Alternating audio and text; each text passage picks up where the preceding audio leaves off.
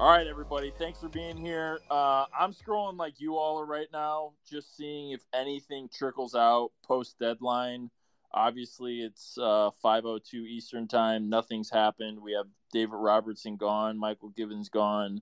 Um, again, assuming something could very well happen in I don't know seconds, minutes. Uh, I'm assuming everyone has a whole lot of thoughts, considering over the last what five months we've been talking about this day for a while.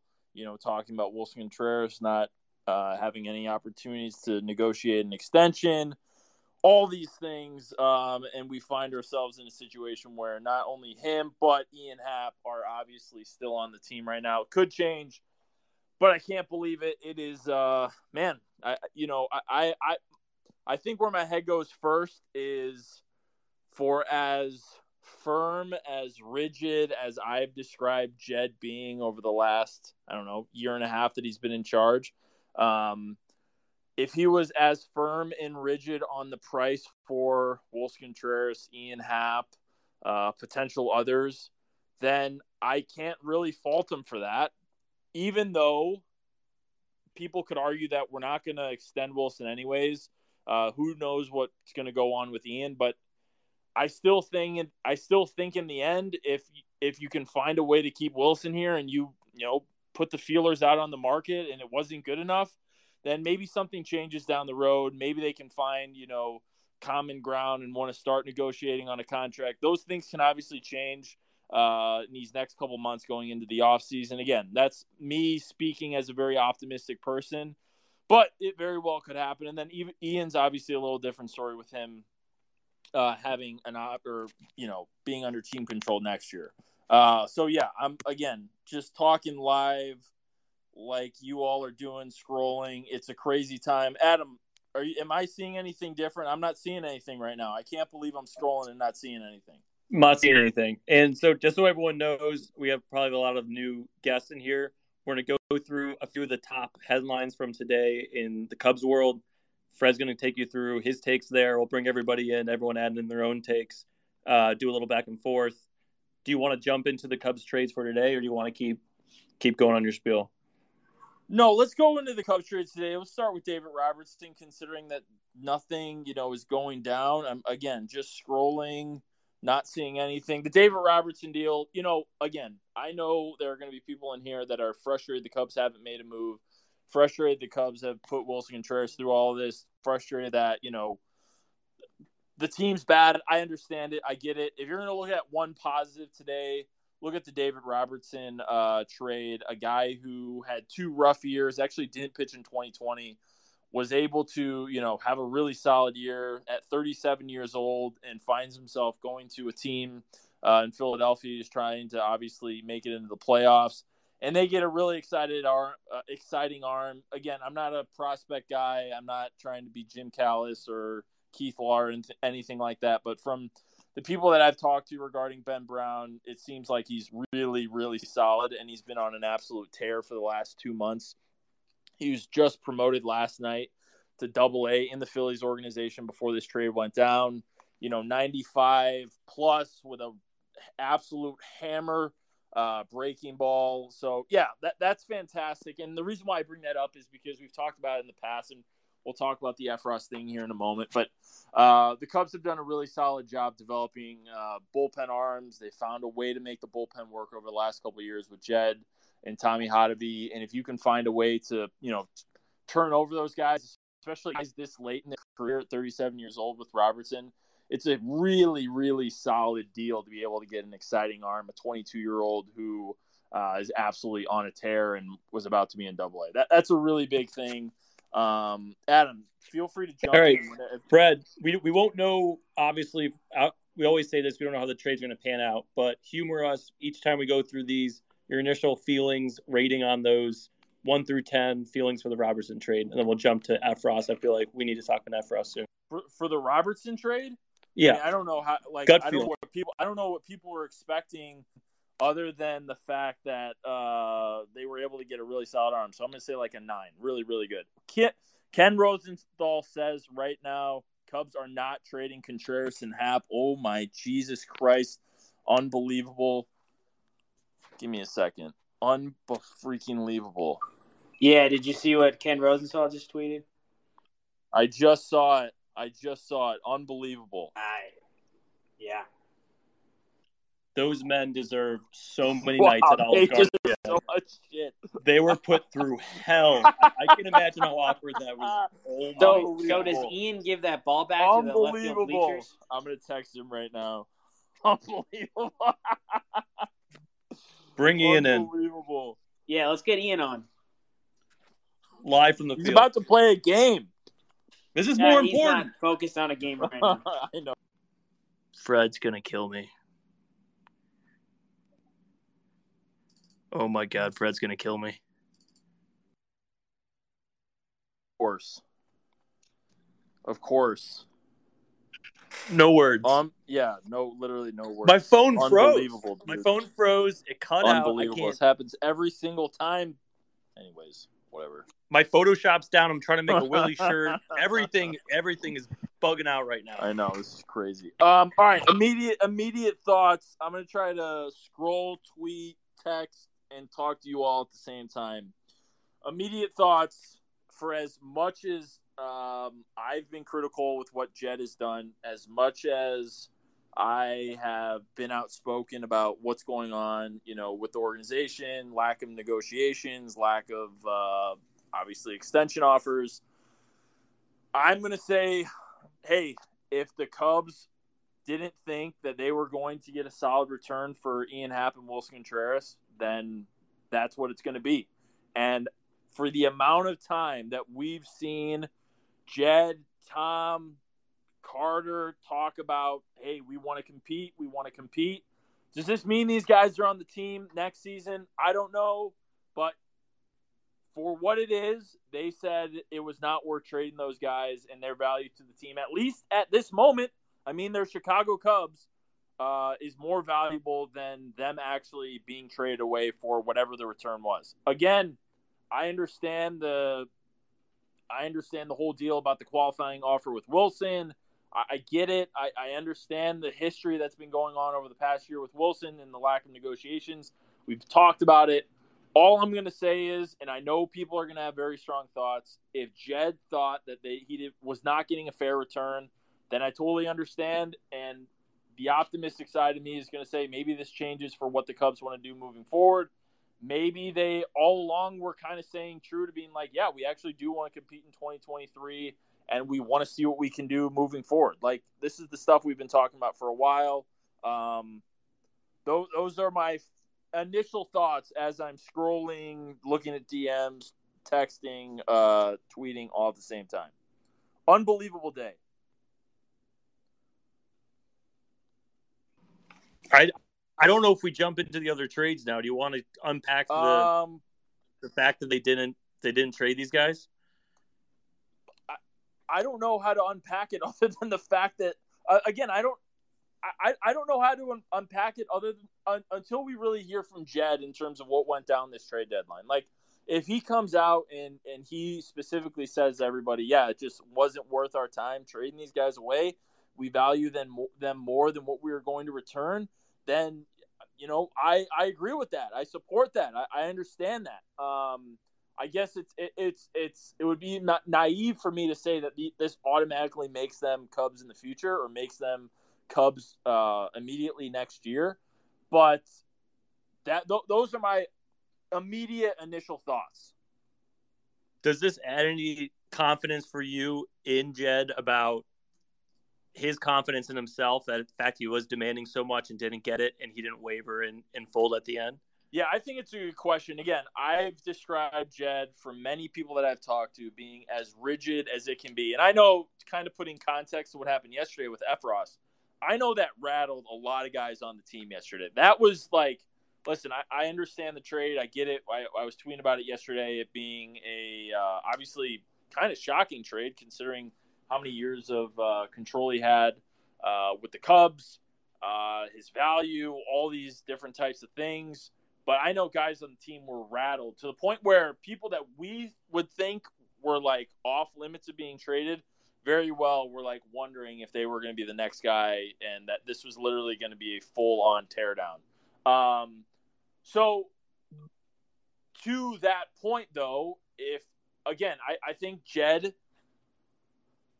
if we're just looking at the entirety of it, was looking at this by from a case by case basis. He saw that Effross was going to get a you know starter in return that could slot, but uh, optimistically slot into the rotation next year. Uh, who has upside? All right, you make the move. I understand it. I get it. Um, but if he was looking at it from a case by case basis, yeah, I mean, I, I've never written Jed off. I've just been critical to the fact that we were we were expected to compete this year, and I wanted to I wanted Willson Contreras to at least speak his you know point on why he should stay a cover, at least be able to negotiate uh, his you know a potential contract with the team moving forward. So I don't know if it like if it increases my um, optimism in Jed, but it definitely is promising in the sense that he didn't just trade these guys away for um, a product that didn't meet the production that the Cubs were getting already uh, with Willson and Ian. Willson is the definition of not leaving. He was the bear in the bleachers that. Yeah, I just, I just absolutely cannot believe that he's. I mean, the fact that that guy has had to go go through all these different, you know, rigmaroles and this circus that's been surrounding him for so long. I mean, he's been, you know, we've been tweeting about willson's last time as a Cub, and willson said it himself. Think about what Willson said a couple days ago. He literally said this team isn't built to win, as if he was literally walking out the door, you know, giving his last manifesto to all the Cubs fans. Like he said it like ten times already, being like, "Yeah, I love the team. I love these guys. It's a business." Yada yada yada, and now he's got to go back and play for the team the next two months. It's crazy. Uh, again, don't, I don't know. don't forget, don't forget Stroman was saying goodbye after his last start. That it was going to be yeah, such a big Stroman loss. saying, yeah. I mean, Ian went on radio today and was like, "Yeah, it's like a really lonely place. It's it's it's crazy. Um, you know, all these all these things. I, I again, I can't believe it. I would say, you know, for some, probably for those two guys, um, they're potentially relieved. They might feel like there's, you know, some, uh, I don't know, some hope that they could stay around in the future. Who knows? I, I don't see how the trade market would really um, heat up over the offseason unless something really changed. Like this is the prime time. This is when deals always get done. And again, I, I feel like I've said it five times already. If Jed felt like the you know the returns was not up to par, then he wasn't going to make the move, and obviously he did that. So I can't I can't blame him for that.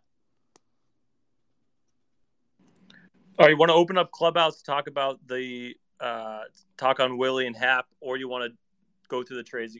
All the no, trades? let's talk with Willie and Happ. I want yeah, that, that they're the prime they're the prime topic right now. All Bring, right, I bring gotta one of our this- guys in. Yeah, I gotta add. I gotta add one guy in first, who's Okay. who's always been there first. Yep. Big Oz, how you feeling? Big Man, Hawk. I am not pissed. I'm I'm I'm pretty I'm pretty happy, you know. That that Effross trade at first caught me off guard. But Yeah. after seeing who we got, it was I understood it. Anytime you can trade a reliever for a starter, you gotta do it.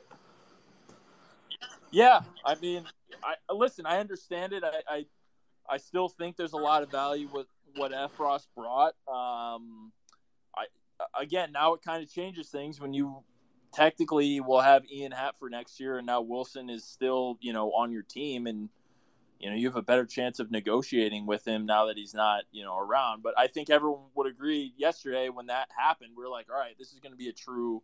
This very well could be a true teardown. Maybe not to the extent of last year, but like it could be like a whole lot of guys leaving and you know kind of like we were a year ago we're, we're kind of picking, picking up the pieces seeing what we have left to you know put a team together for the final two months and then going into the next season I was getting ready for the sell off after Effross yesterday. Yeah. I thought I thought it was all hell break loose. Anyone and everyone is available.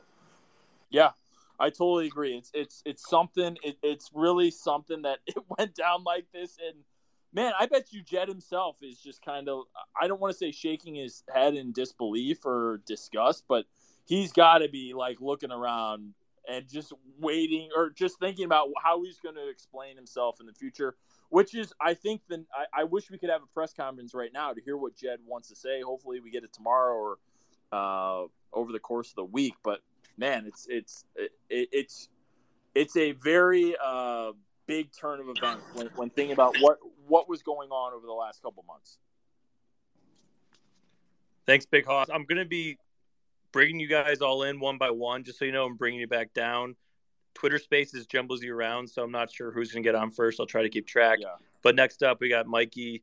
Mikey, how's it going? Yeah, hi guys. Thanks for hosting this. Just wanted Yep. to say first and foremost, expect a big night from Willie tonight. Now, pressure's off. Going to be at the plate, batting second. Expect huge things. Yeah, for sure. Yeah, for sure. I mean, he's listen. He's a he's one of the most emotional players there there are that we have in Major League Baseball, and yeah, I can imagine that there's got to be some stress uh, off his shoulders and for Ian as well, just being able to now play free. And again, I guess they're I don't know what they're really playing for other than playing for the Cubs and their careers, but like it's not like you were playing for the rest of the 29 teams that were looking to acquire you for sure. Yeah, I mean, if you're Ian Happ, especially, I mean, you're not entering free agency after this season. What do you look at this next half of the season, and then at least the next half of next season? Do you play? I mean, obviously, you're proud to be a Cub. Ian has obviously always been proud to be a Cub, more Yeah. so than many others. Uh, if you're him, he's got to be in a weird position right now. He's got to be like, "Holy cow, this is a second chance, maybe." Absolutely. I mean, again, I think Ian was. Let, let's think back a, a year ago when everyone was ragging on Ian Happ for having, you know, a really uh, admittable bad start to the season. Uh, and then he obviously finished off really strong. We weren't even talking about Ian being a prospect of being traded. And then he comes out, starts strong, and continues to play well. And this whole trade thing just kind of sprung up on him.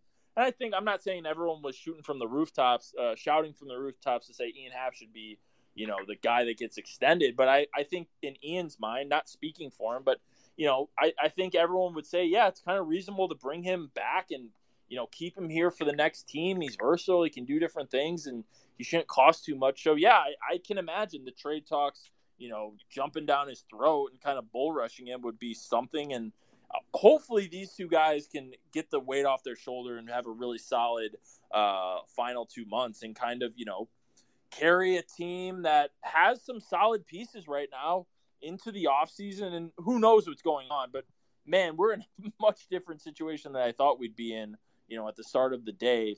Uh, very I, I really thought that both guys were going to be gone and we'd find ourselves watching nico and christopher morel for the rest of the season and just kind of wondering you know where the cubs are really going moving forward. No offense to Frank Schwindel or, or Patrick Wisdom, Yeah. maybe they could reshoot the uh, Ian Happ and Contreras in the Field of Dreams commercial now instead.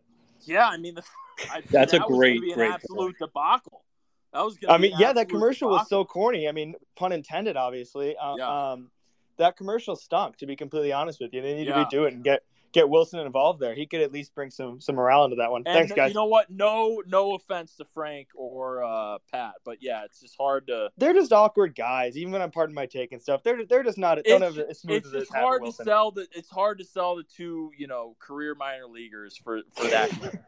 it's, I love those guys. Everyone knows that, but it's just hard. It's really hard to do that. Absolutely. Yeah. Thanks, guys. Anyways, thanks again.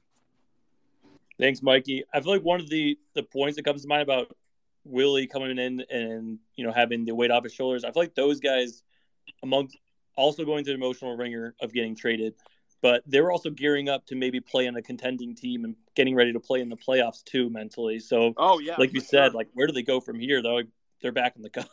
they were pretty much Well, off the I mean, you know, I've been thinking about this a lot, and especially for Effross, and I don't want to, I don't want to talk down to what he's done, but he's now going to the arguably the best team in baseball, and it's got to feel really different. Obviously, you know, I, I know for sure he was not prepared to be traded. He didn't think he was going to be traded, and for him to go and now be thrust into a situation where he hasn't developed any goodwill with the fans or the organization. He's kind of looked at a you know a mercenary to come in and and get outs. It's got to be really hard, and and you aren't the guy anymore, right? You're just like a piece to this you know juggernaut that the Yankees are trying to win a World Series, uh, which can be kind of hard. It can take some pressure off, but at the same time, you were traded here for a reason to get outs. Um, I, I think for for Willson and Ian, again, Willson's a little bit different because he's going to be a free agent, but at least they can play and have some feeling that they can actually stay around potentially in the future. Again, I know people are going to shake their head and say that you know what I'm saying is ridiculous because the Cubs don't want Willson there, and I've said it myself. But again, if, if you were holding Willson, you know, to a specific value amount on what you were going to get in return, you couldn't get that, then then you're kind of looking around and saying, all right, well, this really should be our guy. If we're if if we can't get anything for him, and if we think we're just going to put a qualifying out there to not ex- qualifying offer on him to not extend him and, and decrease his value in free agency, I don't see the Cubs doing that. So maybe he does stick around. Again, I think there's a lot of questions to be answered. Obviously, with all these things, there always are.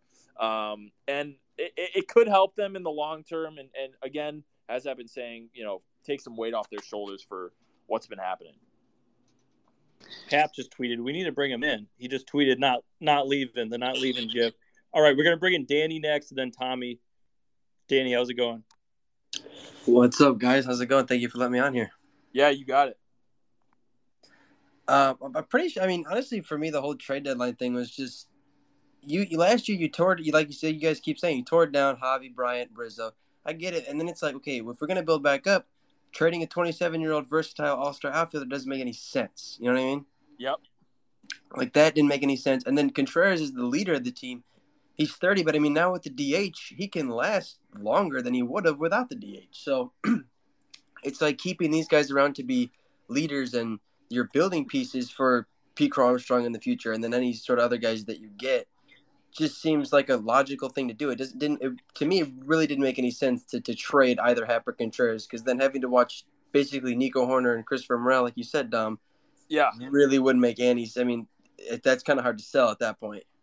No, you're you're totally right. Um, listen, eventually you need to put skin in the game if you want to win. You need you need to take on some risk. You need to put some skin in the game. Yeah. You need to put your foot down and say, this is what we're actually going to do. We're actually going to build something forward. If we get hurt, we get hurt, but at least we're trying, right? And Yeah. again, I go back. If we learned, I've said this so many times, if we learned anything, anything from the seven years of the golden era, whatever you want to call it, the core four, you should know absolutely over the course of that time, you're going to need a whole lot of players to win. It can't just be our young guys coming up and we're going to expect all of them to, you know, play their best at the same time Yeah. fill every single hole and do every job and make the right play and provide leadership and go through like you can't expect that. And I, I understand you sign veterans to do that and you bring those guys in. But when you bring those new guys in, they have new pressure. They have to get acclimated. They're not, you know, uh, adjusted to Wrigleyville and all the things that go with playing for the goddamn Chicago Cubs. So I think you need some type of veteran presence that have been here, that actually know what's going on.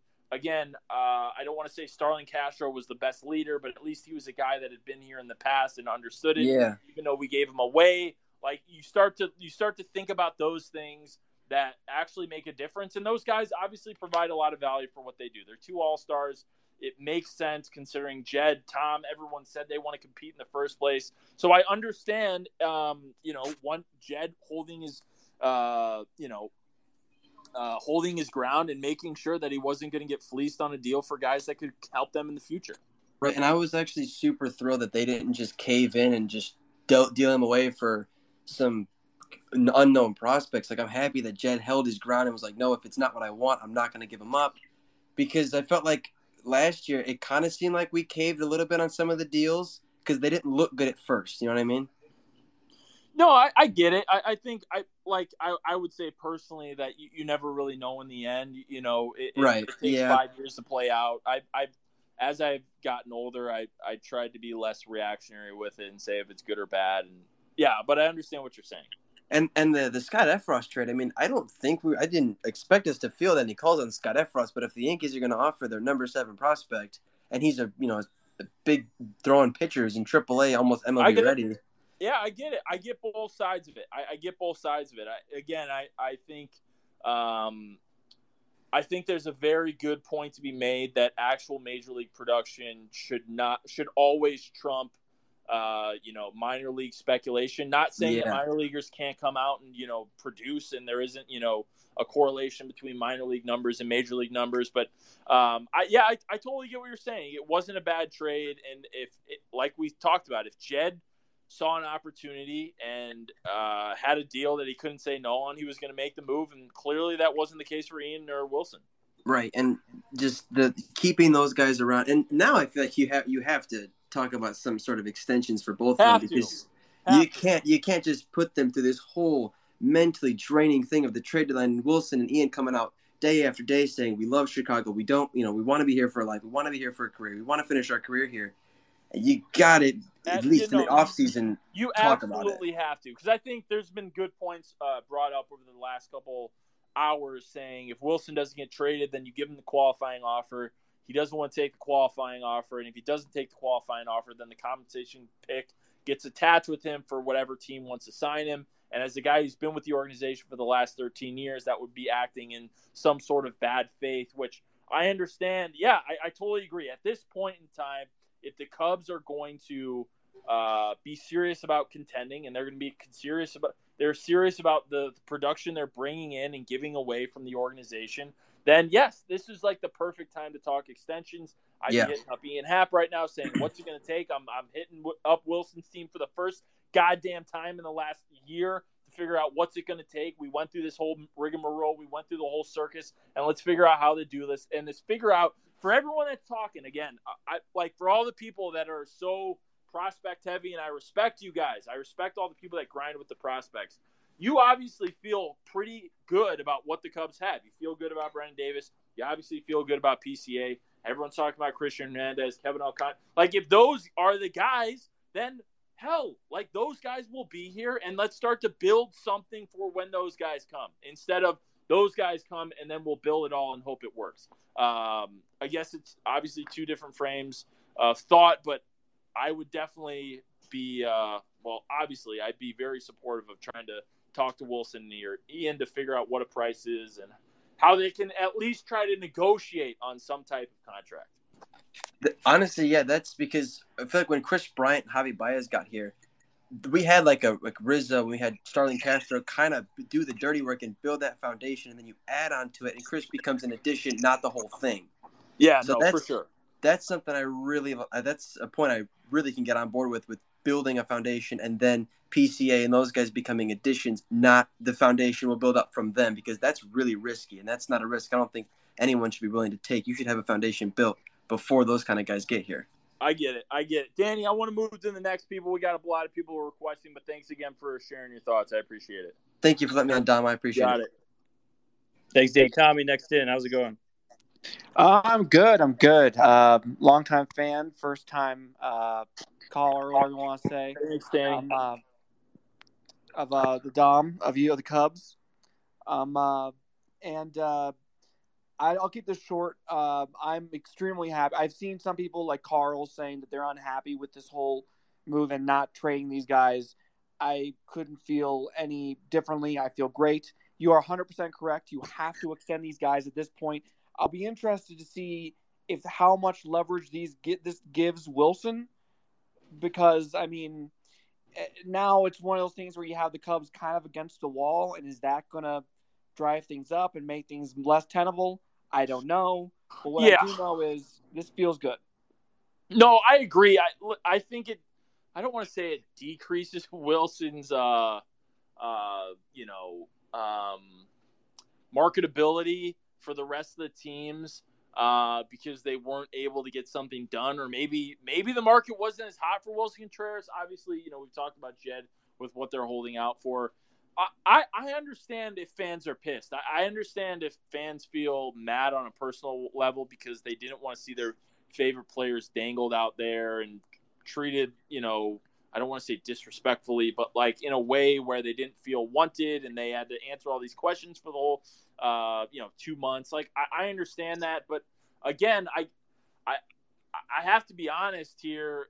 I would feel worse if Jed just sold these guys for selling these guys because we've seen plenty of times in the course of Major League Baseball history where they try to do these things. They they go out and they they rebuild and they sell off and you know they they get you know prospects and they don't end up working out. And then you see like a again, not saying Willson Contreras or Ian Happ is Miguel Cabrera, but like that Miguel Cabrera deal back then was supposed to be the biggest thing ever, and it totally uh, you know screwed up um, the the Marlins for a while, and they weren't able to get anyone back, and and they didn't really produce on top of uh, the guys they got in return. So it, it was it's it's good to see that he held his ground. It's good to see that that rigid kind of uh, stuck in his way mentality for Jed held true here. And if he held the price high, then he held the price high. We were talking about the whole entire time, and that's how it played out. All I know is that at the beginning of this day, I would have been happy if you told me that we kept Happ around because I know, you know, well, obviously Happ has been a company man, someone who wants to be around, you know, who is uh, obviously Contreras too, but Happ, Happ is another year along with uh, this one. Having both of them still around feels amazing. I'm going to peace out. Thank you guys so Thanks, much. Thanks, Tommy. Yeah, it's huge. You have something for the t- again. I, I'm always going to hold the Cubs to the expectation that they should at least be somewhat competitive at least be somewhat competitive. And you're more competitive right now in the moment with Willson Contreras and Ian Happ going into 2023 than you were without them. It, regardless of what you were going to get, you were going to be more competitive for next year. We already know what's coming in 2024 and 2025. If you're so confident about these players, then they will be here. Then they will be here. Again, eventually you need to put skin in the game. You need to put your foot down. You need to hold true to some type of winning um, and some type of competitive standard. And if this is the first side of that, then this is the first side of that. I don't want to speak out of turn because that could change the winter. Obviously, Willson cannot be added back, but uh, at least right now in this moment, that's kind of how it looks. All right, next we got Brett. Dom, how you doing? First What's time, up, long Brett? time.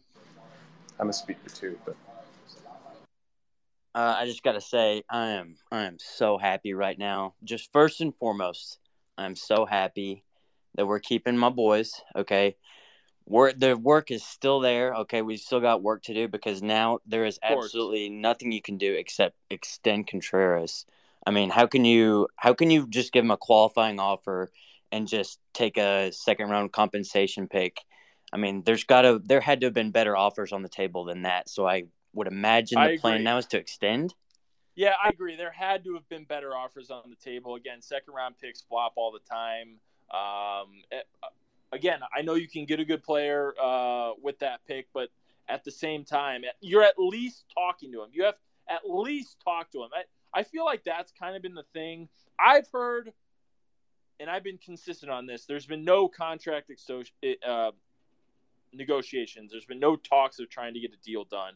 I've also heard of late the relationship between Willson and the team is still friendly. It's not like totally closed off. It was just there was no talk about wanting to keep him around. Again, Willson said it himself. It's a business. It's a business. He understands it. He wishes he could be here. I'm hoping that changes and that some that sense of like warmness or at least appreciation for both sides can garner some type of conversation moving forward for an extension. They have to at least talk about it. Like I- at I least, completely at agree. least talk about it. I completely agree, and I don't feel like we're out of the woods yet with uh, Ian Happ because he's still got he's still got another year, right? I'm yeah, not- got another year, and he's getting better. He's getting better. He's been a solid player. I know people are going to say I'm biased, but he's been a solid player. He's getting better. He's getting better on defense. He wants to be here. He's totally, you know, like put two feet into this community. He understands what Chicago's all about. He understands what the fans are all about. And again, I tweeted today. I, I would argue that he's probably done the best job of that for all the recent Cubs. He's been the one guy that's really gone out of his way and talked to a whole bunch of fans and tried to hear their perspective and worked with different small businesses and charities. Which, it, again, at the end of the day, does it really affect wins and losses? We can debate that till the cows come home. But at least he's shown he wants to be here and he wants to be a part of what the Cubs can be moving forward. He cares. He just doesn't look at it uh, from like a team like this team sucks, so I want to get out of here. No, he really cares for what the Cubs are, what the Cubs can be. He saw what the Cubs can be dating back to 2016 when he was in the minor league. So yeah, I think that has a lot of value. And as we've talked about, he can help bridge the gap and help lead this next young group that everyone's excited about to make that next great Cubs team, quote unquote. I would I agree with you. You know, uh, I just feel like we've still got all winter to go, and the next trade deadline, and his his value is only going to go up. Uh, so I don't feel like we're out of the woods. He's a guy that's easy to root for, so I'd love to hang on to him. Um, last Well- thing, and then I'll I'll get out of here. But I just feel like this was such a big deadline for Jed. I'm so Yeah. happy that he has put his foot down and told the league that nobody is going to walk over him. He is not a doormat.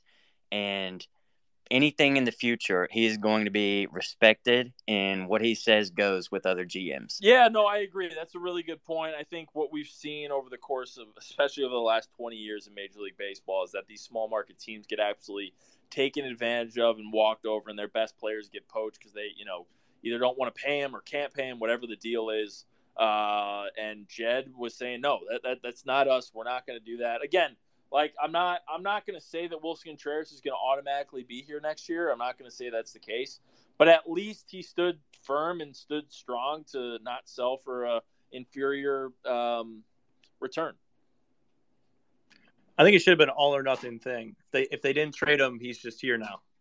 Willson Contreras is here. Yeah, I, I get it. No, I get it. I I hope that's the case. I've been saying it for the you're listen. The guy you can talk to so many players on the roster. The guy means a lot to the team. He means a lot to the pitchers. I know we always rip on the St. Louis Cardinals and their fans for, you know, propping Yadi up. I'm not saying Willson Contreras is a first ballot Hall of Famer like those idiots do. But at least I understand the importance that he's had on the organization and on the pitchers and developing the pitching staff. And with the DH now, it kind of stretches out his ability to stay on the field and, and keeps him off his feet as uh, behind the plate as much.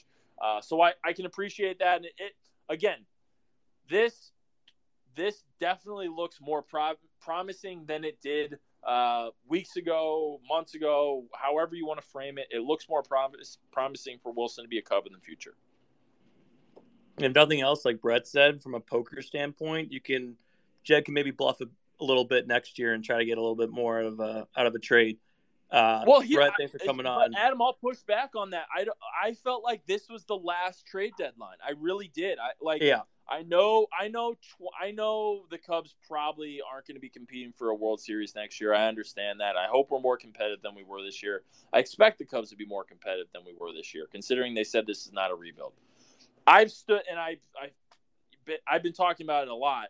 2024, if the Cubs are not competing for a playoff spot, then I have then I have an issue with Jed because that would mean three years of being uncompetitive three years of kind of throwing it away, three years of you know not putting your foot down and really trying to get this team over the top. It, it can't go four years. It can't go into 2024. 2024 is when you are rearing and absolutely running full speed to try to get this team back into October. I hope it's next year. It's not necessarily my expectation, but 2024 is the time. I mean, that's two years away. That's Brennen Davis. Brennen Davis, you know, was hopefully going to be up this year two years away from that. Like that, that's the time for it really to go. And I, I can't imagine the Cubs selling off next year, considering they're going into that 2024. Again, I'm not going to say it's like a deadline for the team, but I think a lot of Cubs fans expect that really to be the time when we start to get off the ground again and start moving. All right, bringing in Maddie now. Things are coming on, Brett. Hey, Dom. Thank you so much for letting me on. I appreciate you got it. it. What's up, Maddie? Yeah. Uh, so, you know, I, I think a lot of people agree. You know, I've heard a lot of the same things even in, in the space you've created today that this feels pretty hopeful, uh, considering, you know, where we were last year and how dejected everybody was, including myself. Um, so it really, you know, it, it kind of seems like Jed's finally taking both feet out of out of both ends. You know, where one foot was in rebuild, yeah. even though they didn't want to call it that, and then the other foot was in, you know, we want to be competitive. Uh, you know, there was a promise that, that was made yeah. at the end of last season saying that we were going to be competitive. So, you know, this finally feels like uh, it, it those moves, you know, Givens, um, even starting with um, Mark, Chris Martin on Saturday, it feels like moves that are really kind of propping the team up for success. And I'm hoping, you know, even though, as, as you said, the whole he who shall not be named in, in St. Louis as their backstop, you know, yeah. Um, yeah. I think every winning team or every winning culture needs that kind of guy. And, and I'm really hoping that, you know, from whenever it is end of the season, if, if they doesn't accept the qualifying offer, that you know they can salvage this and possibly re-sign Willson and Ian and, and get a really good core going. So, you For know, sure. I've always, yeah, I, have always thought that Willson was the guy that you could build around, and so you know that's I'm I'm just hoping it goes that way. And let's think about this back to 2015, right? You know, you have Anthony Rizzo who had been here for a couple of years, but he's still a young player, and you brought in a transcendent free agent and a transcendent person in Jon Lester, who really like steered the ship moving forward. Obviously, you know David Ross along with that, but like and John Lackey. But you brought in some key veterans that really showed how this team was going to win, gave this team an identity, gave this team some type of pride. I think every fan can speak to that back then. Getting uh, Jon Lester like was incredibly prideful to be able to see that and watch him pitch opening day in 2015. Like I don't know if the Cubs are necessarily going to find that in the future. I think the the new athlete, even though it was you know not even 10 years ago, I think the the current athlete is a little bit different than that. They're more like about their brand. They're more about uh, individual motives. Where Jon Lester was like fully like, I'm a team guy. I want to win. I want to shove it down your throat. I want to build something here. I'm all for it. I don't like again. I'm not putting it past the Cubs to do that. But the same thing with Rizzo, like an all-time leader, an all-time clubhouse guy. I, I think it's it, it's hard to say that the Cubs would find that if they were to go sell off Willson Contreras and Ian Happ. I think it's really hard to say that they would find that same thing on the team moving forward whenever they were going to go out and win. So, again, just to put a little bit of context there, leadership matters. Um, clubhouse guys matters. Uh, culture matters. I'm not saying it's the end all be all thing. I know it's kind of a meatball thing to say, an old school thing to say, but it really does matter. And a lot of players talk about themselves. Just to think about what, you know, I mean, guys were saying yesterday privately that losing Scott Effross was a big deal because that uh-huh. guy took the ball every single day. He busted his ass. He yep. worked his ass off for the organization, and everyone on that team saw that. And again, without understanding what was going to happen today, they were looking at it being like, if that guy's going to go, if that guy who's like takes the ball every single day and he's ar- arguably been our best pitcher this year is going to go, and he has that much control left, then literally everyone could be on the table for a trade. And the fact that it didn't go this way and Jed, uh, you know, stayed strong to that. Um, it is promising, and, and I agree with what you're saying.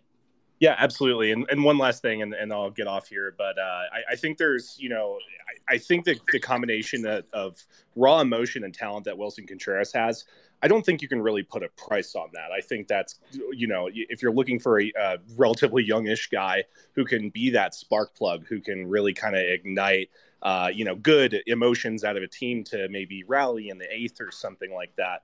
You know, I, I feel I'm we've seen it before. You know, he's he's hit you know multiple homers in games and, and been that guy. So, you know, um, I, I think it's totally you know I just I'm, I'm hoping for the future. I'm I'm glad Jed you know put his foot down as, as everybody else said, and uh, you know time will tell. We'll see where this gets us. And, uh, and Maddie, you should hope for the future. I mean, these are the Chicago Cubs. This is one of the biggest uh, biggest teams in Major League Baseball. Right. This is one of the highest, uh, you know, revenue generating teams in baseball. Like that should be the expectation. I often feel like my expectations are too low. I talk about simply being competitive in the NL Central, and then we see the Brewers go out and sell Josh Hader yesterday. I mean, a team that's in first place that has this young, this young starting pitching staff that you know, like they have it set up for them. The Cubs aren't even trying to win right now. Now should be their time to go out and win, right? So yeah, of course. When you when you see what the Cubs are competing against, every single every single Cubs fan should be like, yes, this is what this is what should be happening. We should try to win. I understand building for the future, but there is again at the end of the day, when you're the Chicago Cubs, it's about wins and losses. It's not about prospects. It's just not. We're not the Rays. We're not the Athletics. It's about wins and goddamn losses, and I'll hold true to that till I stop being a Cubs fan or till I die. Awesome. Thanks, Tom. I appreciate Thanks, it. Thanks, Matt. Thanks, Matt. Our bringing in Aaron, uh, who's a handler of the Morale Supply Co. account, has got some breaking news about Jed. Yeah, just a, funny tweet, Dom. I think you'd appreciate it. Uh, Stephanie Apstein, she's a senior writer at Sports Illustrated. She tweeted a quiet deadline for the Mets, who I'm told were a little gun shy after trading top pro- prospect Pete Crow-Armstrong, a potential Gold Glover who has been raking in Class A for two months of Javy Baez plus Trevor Williams last year. So it sounds like Jed broke the Mets. And, and he very well might have. Again, making any trades. You know, and it's so funny. It's so funny during all this when when you're when you're talking about like uh, Jed and and people are being critical of Jed and people want Jed to be a little bit more honest with what's going on. They can forget that at the same time we can be honest that Jed really did a great trade last year for Javy. Uh, I, I think everyone would agree. Like, was Javy worth that contract? Probably not. Was was Javy, would it be nice to have Javy be a Cub for life? yes, but at the same time, we understood the, the business part of it, and they made a really solid trade, and very well could have, you know, uh, pissed Steve Cohen off to the point where he's like, "Yeah, I don't want to do that again." Thanks, Aaron. Thanks. Bringing in Rage. Rage, how are you? I'm so damn happy right now. I do not know how to really put it into words, but um, I guess with my thing is just thinking we've we've talked about how you know the Jon Lester signing was a huge deal, and although we did give Jason Heyward a ton of money, at least that speech worked out in in the in Game Seven. But what I'm kind of thinking here is if we are potentially going to be trying to contributing or not contributing, excuse me, competing, who who do we bring in in free agency? Like who are these big players that we're going to be going after that are going to help you know Willson Contreras and Ian Happ lead this next great Cubs team? Because you know I've I've seen I've seen people talk about bringing in Bogaerts. I don't want to bring in Bogaerts because I I think Nico Hoerner is uh, Gold Glove, maybe even Platinum Glove talent at this level Yeah. at this point. Um, I think he's he's I- he's blown me away. And had Andrelton Simmons not uh, been injured to start the season, who knows if we would have seen this from him this year. Yeah. But you know, who who are we looking for? We have Brennen potentially coming up. You know, PCA's two years away, so you don't want to sign a center fielder. Uh, uh, you know, what what are we looking for? First base, third base? Do we do we? Where does Morel stay? Does Morel stay in the lineup, or is he a platoon guy in the future? Like, what are you guys feeling with Well, I think the biggest, I, I think personally, the biggest thing it starts and ends with pitching. I'm not saying the Cubs are, you know, set offensively, but they've had an off average offense this year. I'm not saying that's going to win, you know, a championship. It starts and ends with pitching. Pitching's the hardest thing to figure out in terms of prospects. It's the hardest thing to develop. Um, I think again, I know I'm assuming Rodon did not get traded today, so that means if he did, that means uh, he's probably going to opt out, um, and it would make a little it would make it harder to sign because the qualifying offer. Um, but at the same time, like he would be a great guy to do it. I you could list off a bunch of names. If you're trying to bridge the gap, which I think the Cubs should do, it would make sense to go after guys on two, three year deals that can be impact players to help, you know, again, bring the new guys up. And at the end of the day, regardless if you're trying to, you know, win a division or a World Series, you're going to need a whole lot of starting pitching. You just do. I mean, think about all the stat, uh, all the starts we've given Sampson this year, and he's he's done pretty well with it. But you're going to need a whole lot of starters. Um, it's just how the game works now. They don't go far, uh, and they're you know they don't eat all the innings that pitchers did 10 to 20 years ago. So it's a lot different. Uh, we could list off a bunch of names if we wanted to. The biggest thing is that at least Jed is trying to improve the team instead of subtract from the team. And again, I know he was talking about threading the needle. He was trying to be competitive, but also look to the future. That's hard to do. It, it's not. It's not easy to do that, and you have to be incredibly talented. And you honestly, need to get lucky when you have that type of strategy. So I think at the end of the day, here, Jed is is I this is a pivotal moment to really figure out what is going to what's going to happen to the team moving forward, and it very well the market and the rest of the teams could have told Jed like, hey, like if this is what it is, it's probably not worth trading, and obviously that's what happened. Yeah, I you know looking at Jason Heyward's contract coming off the books after next year, you know time time to make a push and get some impact, folks. So I appreciate it, Dom. For sure. God bless Thanks, the Cubs. man. Appreciate it. Actually, Jed's coming on in at six thirty. I just saw a tweet for that, so that's going to be must watch TV. Yeah, we'll be off by then. All right, Marquee. fly the W. You're on next. Thanks, Rage. I think for me, what like sticks out is like you said earlier that he didn't bend, especially with the impending you know forty man Rule Five draft. You know eligible guys like the list is a mile long with guys that are Rule Five eligible. So for him to just not take guys to get rid of Willson or Happ or you know anybody else they wanted to get rid of, that means he's ready. In my eyes, he's ready. He knows what he's looking for, and he's ready for the next step. So for me, Yeah. that next step is the second half. We need to see Mervis. We need to see Canario. We need to see Kilian. We need to see a lot of these younger guys the rest of the second half so that we know like what they have to go pick up. Because if if Mervis can come up and take over first base, as much as we love Frank, like I'm sorry that experiment died about three months ago. Like Yeah, it's time to it. see what Mervis has. Like as much as they didn't trade Rafael Ortega, like he should stop getting starts in center field and leading off the game. Like somebody else needs that spot. Like there's there's guys that are ready to go that are on the 40 man roster. Like Alexander Canario is on the 40 man roster.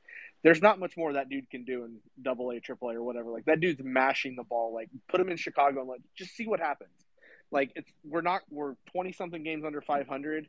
Like it's time to start seeing what these younger guys have. Like I'm done seeing the old guys that can't hit the ball. Like David Bote, your walk off grand slam against the Nationals will be a m- moment that Yeah. goes down in Cubs history. But like I'm done seeing you strike out three times and they don't even look competitive anymore. Well, like I'm I- done. I, you know, I think the biggest thing for Jed here, again, I'm not going to um, assume what's going to happen in the future. I, I think it, it does make uh, more sense to obviously extend Willson now and figure out to try to make him a Cub and make Ian a Cub. Um, but Jed very well could have gone through this trade deadline, you know, took all the offers and then just taken one and then just said, all right, well, they're young players. Like we go out and say, hey, we got the fifth best prospect for this and that. You can spin it any way you want to do it and say, hey, if this guy isn't playing well in the minor leagues, well, look at all the tools he has, and the really toolsy guys will, you know, end up playing well in the major leagues in the future once they get their feet underneath them. Like it's very easy to sell it, and at, for some fans, it's easy to sell that to fans, saying, "Look at the talent, look what they've done in the minor leagues. We're building something for the future. The farms, the farm system's being stocked."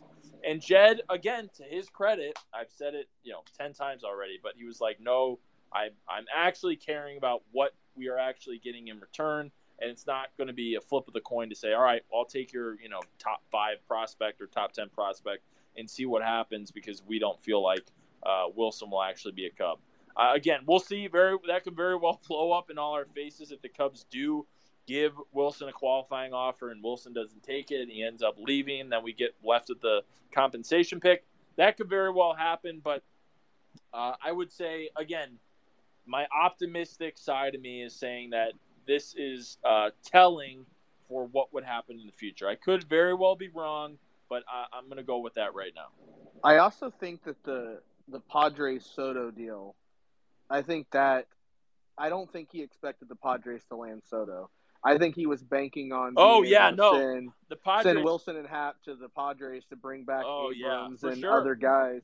I think I think once that Soto deal went through with the Padres, I think you saw, you know, like it was the Mets, but the Mets were never coming off Vientos or Alvarez or anything like that. The Yeah. the Rays were discussing, but they don't have anybody that's ready, that's close to major league ready in their system. That they're willing. I think I think that's I think he truly thought Soto was going to be a Dodger, and he was going to be able to capitalize on the on the Padres. or a Cardinal. Yeah. I, I, I'm glad he's a Padre. I Yeah. would prefer him like. And thank God he's not a freaking St. Louis Cardinal because I would have vomited everywhere. Yeah. But like, I think he truly didn't. I think he th- he was capitalizing on or hoping that the Padres were going to have to overpay for Ian Yeah. Happ and Willson Contreras because the Dodgers got Soto, and when the Padres got Soto, that just kind They of were tapped, and they- they were tapped out. They're tapped out now. I mean, yeah they, they have they, they can't keep doing like for for someone who is in full full support of teams trying to go for it uh, and win now and you know make uh, you know make the best of the opportunity they have in front of them. They can't keep going on like this. They only have so many minor leaguers left to keep doing this. And honestly, credit to them. Like I, that's not what this space is about, but credit to them. Truly going and it's a doubly and it's a doubly good day for the Cubs because not only did they get rid of Josh Hader, they got rid of Harrison Bader from the NL Central, so we don't got to see either one of those guys yeah, for the rest of yeah, the season. absolutely. Yeah, no, it's a good it's a good day to be a Cub. I know there, there's some Cubs fans that are going to say the opposite and say this is a joke. We didn't trade these guys after you know dangling out them them out for so. I mean, Willson's been in trade talks for realistically the last three years. Like we've Yeah. been talking about Willson and Contreras being traded for a long time, and the fact that we've gotten to this point is something, and hopefully something good can come from that. For sure. Thank you. Yeah, you got it. Thanks. All right, Fred, how long do you have? Uh, probably like well, I definitely want to watch Jed's thing, so I I would like to get a little break in between. I don't know, like 15 more minutes. 15? All right. We have plenty of people requested. We'll try to bring you guys all on. Yeah, I Let's see know. how it goes. Dean's on Exxon. How's it going? Yo, how's it going, guys? So, What's I'm- up, Dean? Unfortunately, I kind of count myself among those fans that are a little bit more pessimistic than All right, I think let's some of the it. folks that have talked. So I'll remove them. I'll remove them right No, now. no, no, no, no, no, no, I'll cut no, him. no, you're no, you're no, gone. no, no. You're gone. No, stop.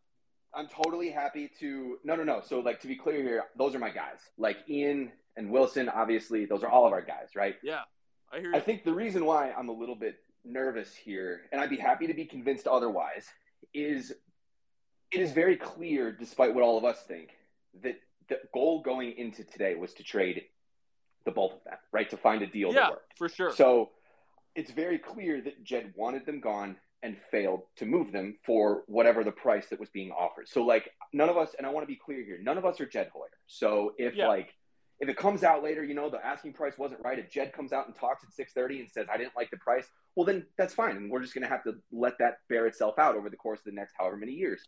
Yeah. But I'm just I'm a little bit concerned when the goal is to do something, when the direction of the team is to do something, and then at this hour they're kind of forced to pivot. I'm nervous with the disconnect that we already know that kind of exists between the front office and ownership. Well, what the hell do they do next? So I think that's more my concern. So it's not about Ian and Willson specifically. Like again, those are my guys. I'm thrilled No, that they're yeah, going to be Cubs for longer.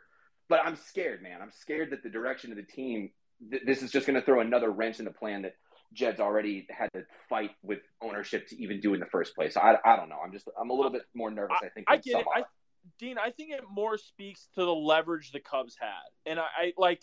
I, understand your point of uh, Jed wanting to trade those guys.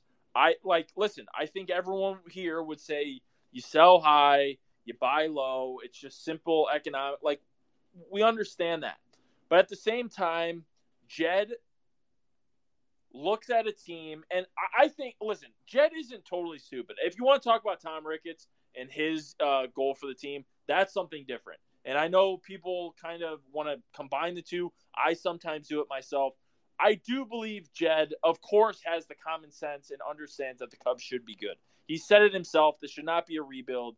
The Cubs should try to win. And I think he does see the value in keeping those guys, in trying to make them Cubs for the future, Cubs with the next great team, as he wants to call it. And I think that's important. So I think that leverage was there. And I don't know if it necessarily speaks to a lack of a plan, but it definitely speaks to being able to um, make decisions on the fly. And I, I have personally been critical of that to say, Jed, like, can you actually win when things are not going your way or when the table is not set up absolutely perfectly to win? Can you piece something together? Can you be creative? Can you figure out a way to put a competitive product on the field while also winning in the future? And if this pushes Jed towards that direction, or if Jed was always thinking about that, you know, in the back of his head and wanted to leave these guys out there to see what he could get, then I think that's fine. I, I don't know if, if you can look at it from such a binary standpoint and said it's either good or bad. That's exactly why I'm not saying this means Willson Contreras is going to be a Cub for the future. But I think the leverage was still there to at least hold value in those players being Cubs in the future. And I, I personally would side with that more, but I do understand what you're saying. Yeah, and I and I agree with you, Tom. That's why I said coming in. Like I'm not unhappy with the guys staying. Like I'm thrilled they're here, but I'm very, I'm very. I guess maybe just generally pessimistic. Maybe it's that's the Ricketts fault. I think you're right. Sometimes we do let lump in Jed with the Ricketts, which is unfair to Jed. Um, so Yeah, I guess no, we're just gonna have to see how it plays out. So thanks again, Tom. Appreciate all Thanks, you guys. Steve. do. If anyone's looking for a little tearjerker, Christopher Morel seems like the sweetest guy. He just posted on his story just like a bunch of heart emojis and one-on-one photos with Ian Happ saying "a family forever" and "This is your house" to Willson Contreras. What a just a nice guy. He is Christopher, Mister Morel. Yeah, he's the best, man. He's he's awesome. He's awesome. All right, we had uh, I'm so, you Brand know what, I'm, I, Adam. I don't mean to cut you off. but- I'm I am surprised, and not to uh, not to go against what Dean was saying, because I know Dean was you know making the point here. But as I'm scrolling, watching uh, Twitter go on, just the fact that people are calling it a straight up failure. I don't know. I know Dean was kind of saying that. I'm not trying to dunk on Dean or go against what he was saying, but I, I just don't see it that way. I, I think there's more to. I think there's more there than that to just say like just because the deal got done, it was a failure. I I think there was more leverage there, and again. I, I respect Cubs fans for feeling that way, and, and maybe there's something a little bit more emotional there. Obviously, there is something emotional for me because I really like these guys, and I want to see them be Cubs, and I think they and I think they can really help the team moving forward um, as like the elder statesman uh, and really you know show what Cubs baseball is all about. But I, I, I have a hard time calling it straight up failure. That's just me. All right, thanks, Dean. Next time we got Joe Motto. Joe Motto. Hey, can you hear me? What's up, Joe? Sorry, I have COVID right now, so I'm a little sick. But first off, Dom, you're you're the man for always always being positive. Um, Thanks, Joe. Appreciate it. It's even been tough to watch some of these games just after the players hurt. But I think you're right where we had leverage this time. Where last year was the hard part, right? Getting rid of Baez, Bryant, Rizzo, and I think everyone could say it was it sucked and we didn't want it to happen. But Yeah. the returns we got were awesome. Like PCA is doing awesome, Canario's Yeah. going up, Kilian's doing really good. You know what I mean? So it's like so this year we had some leverage, I think, because our farm was deep before then. Then we got some guys who are a little older, some pitching coming up. This year we drafted a ton on pitching. Why not have Willson and Ian Happ here? And then, and like you said, like Ian, I get all the off field stuff, but listen to him talk to Dan Bernstein. That dude wants to be in Chicago. You know what I mean? Like he, Absolutely. he wants to be here. He wants to have like guys like Nico come up. He wants young guys like PCA, Brennen Davis next year who could have his back. And Willson Contreras has been here since he's what 16 or 15 years old Yeah.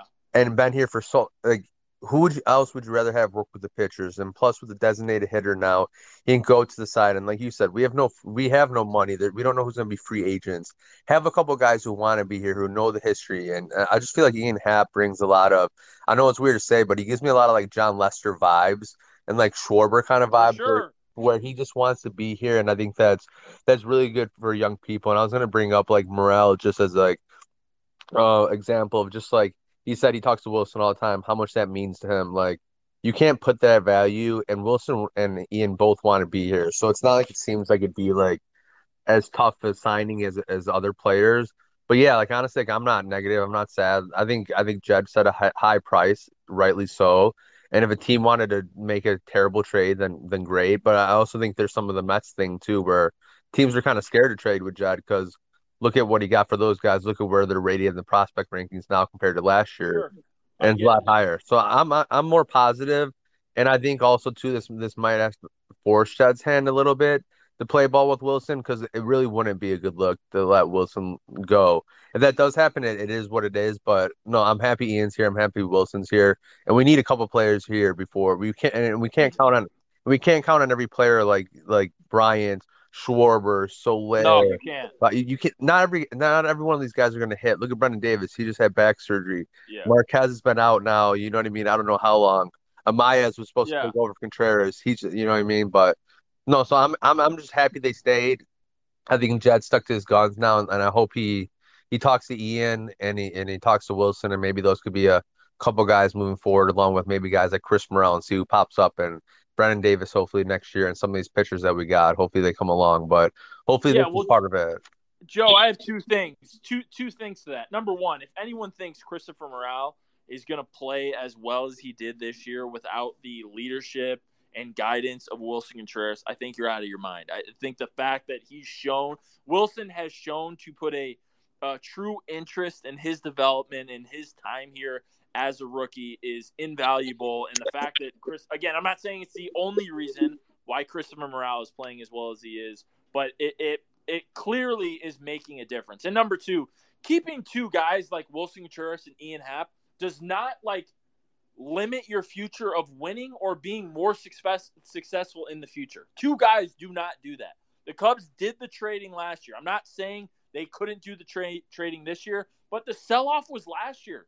That was that was at a different time. The Cubs had to make those moves. I understand the Cubs fans, myself included, that wanted to keep those guys, that saw value in keeping those guys, but there had to be some type of change. There had to be some type of change. But keeping these two guys doesn't like again like uh, put the Cubs uh, in a terrible position financially from a uh, player perspective. Like that, that's not the case at all. It's two players that can be leaders, that can be elder statesmen for the team, that are still productive, still at a you know relatively decent age. I mean, Ian Happ's 27 years old, like a decent age to help that next team coming forward and be the leaders and support system for many of the young players that are going to be coming up. So again, I, I just have a really hard time saying that it's a total failure. And for a news flash, for all the people out there that act like I become the most negative you know Cubs fan, the Jed hater, Ricketts hater. Like no, like I, I think Jed did a solid job. Jed Jed did Jed stayed true to what he wanted to do, and I can't blame him for that. If if the price was not there, the price wasn't there. I I, I can't say otherwise. I'd be a hypocrite to say otherwise. Yeah, no, I, I agree with everything. I, I appreciate it. And like I said, uh, I hope this Thanks, leads uh, Willson and Ian staying here. And uh, thanks for all the stuff, the content you put out. It's amazing. So I I'll be appreciate I'll be listening. Have a great week, and uh, I'll talk to you. God bless you and your family. Yeah, God bless you too. Thanks, Joe. Breaking news, Dom. What? Willson has put the Cubs stuff back on his Instagram. I did see that. I did see that. You love to see it. I feel like I'm I'm I'm very grateful to be doing this right now, but I feel like I'm missing so much. But that's fine. You're with the people. You're with. I know who I'm you with the people. with. I'm not complaining. I'm not complaining. I will say though, we probably don't have that much time left because I We'll do go- really want to watch. I I really want to watch this Jet thing. All right, we're gonna go to Ty. We're gonna go to Olive Garden. You're gonna take us out. All right, fine. Hi. Hey, Dom. Um, you hear me? What's up, Ty? All right. So I've just kind of been brain's been scrambled for the last hour, but I was kind of thinking about this. We've heard so much like smoke on the Hosmer thing for so long, and I mean, realistically, we think an extension for Willson looks like what, like five, 80s probably fair ish, right? Lesser than real, a little bit lesser than Realmuto is what I've been told. Okay, so five to 85 to 100. So you know, 16 to 19 million a year. And I'm kind of wondering if they sort of had like some of that money earmarked for Hosmer. And then once that did come to pass, they were just like, I mean, that's that's a lot of you know Willson's theoretical extension. Yeah, Now, I get it. that's happen, but like as compared to last year, I mean, let's talk about extensions for Happ and Contreras. Like realistically, a five-year deal for each of them is probably going to look less than similar to Javy. You think For Ian Happ, or are you just saying in total? for the for the two combined? Let's say Um, five years guaranteed. Happ five seventy. Yeah, Am I way I, off? No, I hear what you're saying. I hear what you're saying. Probably, probably less. I don't want to speak for Ian. If he if he hears this, he's probably going to say I'm selling him short. Um, but yeah, probably, probably. 570 and 595. I mean, that's going to look basically like KB's deal. Yeah, no, I hear you. I, I I hear what you're saying. I would have to I would have to do the numbers and look into it a little bit more. I would actually say that's a little bit a little bit too high for Ian. He'd probably get he's definitely mad at me for saying that, but I'd probably say it's a little too high. I mean, he's he's been a solid player, but he's also shown that he can be uh he, he can be very streaky. He says it himself. And hopefully this is a year where he's proving that he can be a more consistent player, but you know, I, I would say it's more five and sixty. I don't know, but I I understand what you're saying, Ty. Yeah, both very affordable to keep and not hinder anything. Yeah, not you're not breaking the bank. I mean, Willson isn't getting 150 million dollars. In I I would argue that he's probably he he probably is less deserving than Realmuto. I don't think he's the same defender as Realmuto. He can be a good offensive player, but he can also be a really streaky offensive player. He's a solid big leaguer, and I think again, this is kind of what we're we're talking about for for most of this. Like, if the Cubs want to be good, you need a lot of solid big leaguers on your team, and eventually you're going to need veterans on your team to help out these younger players. You need a whole lot of guys to win. You're going to need 30 plus dudes to try to compete and win an NL Central and hopefully get to a World Series again. Um, so again, those two guys don't break the bank. And again, we haven't even talked about all the resources the Cubs have. And even if they were to bring on a Hosmer deal, like there's so much money available, and we we really don't we really sell ourselves short here in thinking that the Cubs being anywhere close to the luxury tax is a big deal. It should not be for this team. It absolutely should not be for this team. When you look at the Mets, the Dodgers, the Yankees, I mean, these are big time markets and they're spending like such. And I just hope in the future, again, we're kind of I know I talk about it a lot, but I think the expectation should be a lot higher to say all the revenue that's generated should be comparable to what the payroll is. And I know you feel the same way, Ty. Oh, I definitely do. Well, one last point. Um, if they do attach a qualifying offer to him, then they're kind of bidding on their own, right? I mean, they're the Yeah. only who aren't battling against that. No, I mean, I think if they do the qualifying offer, it's going to piss off a lot of people. It definitely piss, piss off Willson Contreras. I feel like, man, I don't know that that would be that would be a, a cutthroat move from Jed because it really does limit Willson in terms of the teams that that want to, uh, you know, go on to you know negotiate with him for for a contract.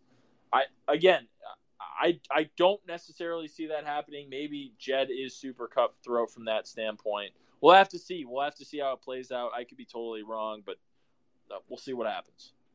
Well, they should just get it to the table tonight. Just get to the goddamn table. Just just have a just have a adult conversation with the guy for the first time in a while. Let's actually talk about what the guy wants. I mean, hell, we, hell, his team and and everyone are having to speak through a whole bunch of other people to try to you know communicate what they're expecting in terms of the free agency. It's it's ridiculous the fact that that Jed won't have a real discussion or hasn't had a real discussion with Willson. Even if he doesn't want to sign the guy, just have like a, a conversation, say what's it going to take, and say, all right, I don't know if we can do that right now, and like just be a little bit more proactive from that sense. That's my opinion. I've been firm on that for a while, and hopefully that ends up playing itself out. I agree, and they should be extending Nico soon too. We'll see what happens. Thanks, Ty. All right, thanks. Thanks, Ty. All right, Fred. Time for you to head to the dinner table. Oh, uh, we got a Lord. new listeners in here. Let them know what it means to take them to Olive Garden and who you'd like to take out this week. Well, obviously, Olive Garden, one of the high class fine dining places in our country, and I would assume all across the world. Um, you know, I actually need to go myself. I haven't been since my five month old has been born. Um, yeah, it's, it's just a way to show appreciation to players uh, for what they've done over the years. Um, I'm not going to do Jed Hoyer. I know people are happy with Jed right now. Some people are pissed at Jed right now.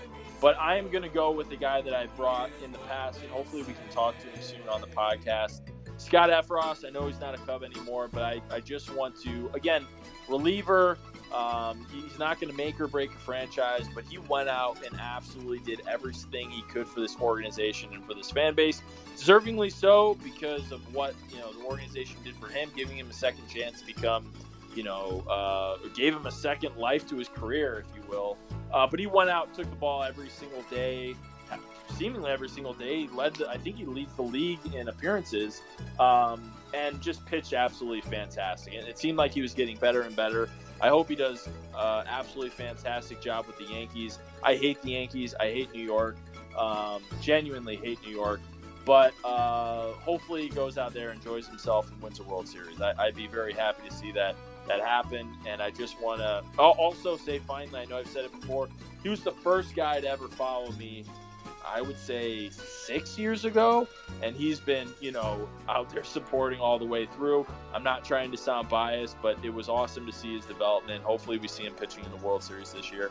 Maybe, you know, closing out a game to, or you know, pitching in a big inning to, you know, help the Yankees close out a game. Even though I hate the Yankees, I'd love to see him succeed for the rest of the year and in the future. All right, and to take us out, um, it was a really dramatic day for the Cubs. It was but it was really day. down bad. Is the Cardinals, and if the 41 win Cubs can bash them in tonight, that would make it all the better. Yeah, Take us out wouldn't it be great? Uh, you know, Adam, I don't know if you remember. I think it was 2017 when the Cubs clinched the uh, NL Central division in late September with a literal double A roster when the Cubs were saving all their guys. And I think Albert Almora uh, caught the home run over the wall. I would love to see that happen this week in St. Louis. That would be fantastic considering they were going after Juan Soto, which credit to them for trying to do that. Um, but you know, obviously, it didn't get done. Uh, listen, this uh, whatever press conference that's happening in 13 minutes is going to be huge. I can't wait to watch what Jed says. Um, I know, I know people have heard me being critical of Jed and what he's done this year. It doesn't necessarily change my mind about the team. Um, but I am proud of Jed for holding firm on you know a price for his guys, his two All Stars, and I- I'm excited for what the Cubs can do in the future. I believe you know the Cubs have a really solid farm system. I don't think it's as good as it was, uh, you know, almost ten years ago or eight years ago, but I think they have something there, and hopefully the the guys they got as well today uh, Ben Brown and others, uh, you know, can help improve that farm system, and and we'll see what happens. I, am really looking forward to see what Jed, ha- Jed has to say. I'd love to hear him say, "Yeah, we need to compete. You know, the goal is actually to win. We haven't done our job this year. This has actually been a really dis- a real disappointment, and we are not happy with where the team is, and we need to do a better job to actually win at the major league level. That would be awesome.